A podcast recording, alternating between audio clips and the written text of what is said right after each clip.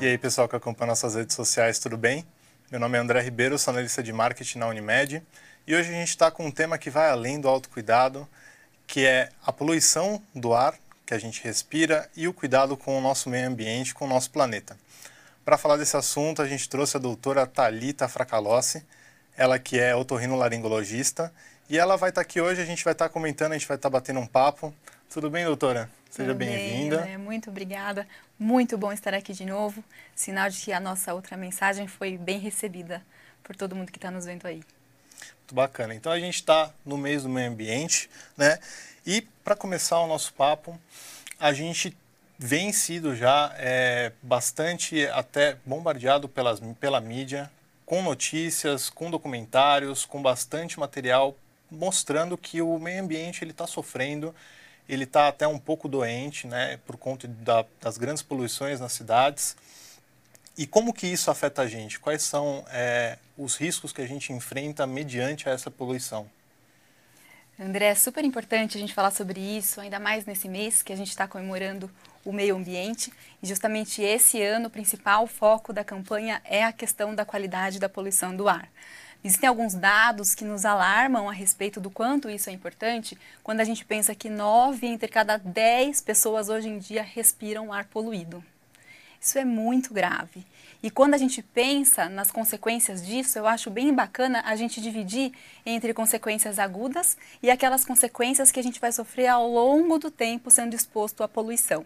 Então, de forma mais aguda, a população vai sentir ardência das mucosas, então o olho arde, o nariz arde, às vezes sangra, a garganta arranha. As pessoas que têm asma, bronquite ou outras doenças pulmonares acabam sentindo aquela sensação de cansaço, uma falta de ar, às vezes até tosse e pioras importantes dos quadros. E quando a gente fala na questão de tempo prolongado exposto à poluição do ar, a gente tem que lembrar também que essa poluição pode vir a causar doenças graves, como câncer, principalmente de pulmão. Elas podem levar a problemas cardiovasculares e dessa forma acabam diminuindo a expectativa e qualidade de vida. E como que a gente consegue amenizar isso dentro do nosso dia a dia? É, existem várias coisas que a gente pode pensar em fazer e eu sempre lembro e comento que por mais que a gente pense que são ações mínimas, são muito importantes quando são somadas com todas as outras pessoas juntas fazendo. Então, assim, acho que no dia a dia é muito legal a gente tentar cuidar do nosso lixo, separando então o lixo reciclável do orgânico. Quando a gente pensa na principal causa da poluição do ar, a gente tem que lembrar que uma parcela importantíssima vem dos gases que são eliminados pelos veículos, então sempre tentar, assim que possível, né, fazer uso do transporte público, ou dividir carona, ou até mesmo pensar em tipos e opções de transporte que sejam menos poluentes. E a gente também tem que pensar na questão do desperdício de alimentos, André. É importante lembrar, e às vezes a gente esquece, que a agropecuária é uma fonte importante de poluição para o ar.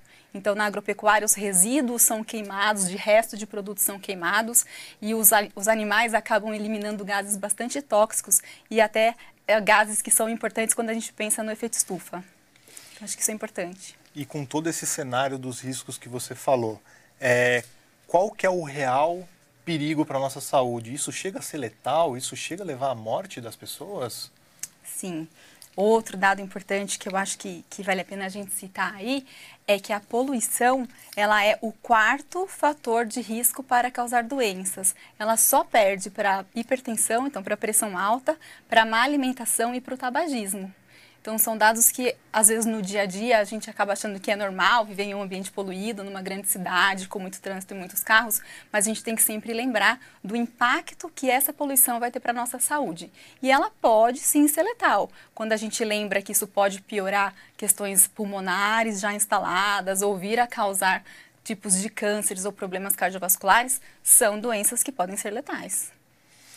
E falando um pouco então é, do que a gente faz para reduzir esses males que a poluição causa para a gente. O que, que você incrementa no seu dia a dia, doutora? Quais são as medidas que você toma para prevenir? É, no meu dia a dia, o que eu tento fazer é ter o cuidado com o lixo.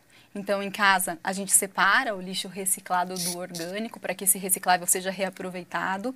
Eu e meu marido em casa, a gente tenta se organizar sempre que possível para ir com um carro só para o trabalho. E então, assim, diminuir o uso dos automóveis.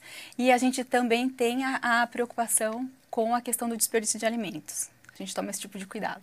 Bacana. Então, é, é algo que a gente tem que sempre tomar com nós mesmos na iniciativa, com as pessoas próximas, né, para que a gente torne novos hábitos, né, algumas medidas mais saudáveis.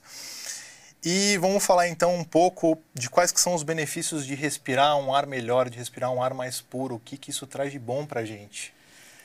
É, respirar um ar puro é uma sensação muito boa. Quem nunca sentiu aquela sensação gostosa quando a gente vai para uma cidade menor ou para um lugar mais arborizado, para a praia ou até para um sítio ou uma fazenda? Aquele ar um pouco mais leve, né? É gostoso, né? É fresco. Parece que o nosso organismo funciona melhor e é exatamente isso. Então, quando a gente respira um ar livre de, de poluentes, livre de resíduos, o nosso organismo, a máquina do nosso corpo, funciona de forma como ela deve, deve funcionar. Então, a sensação de bem-estar, a sensação de disposição acaba sendo melhor.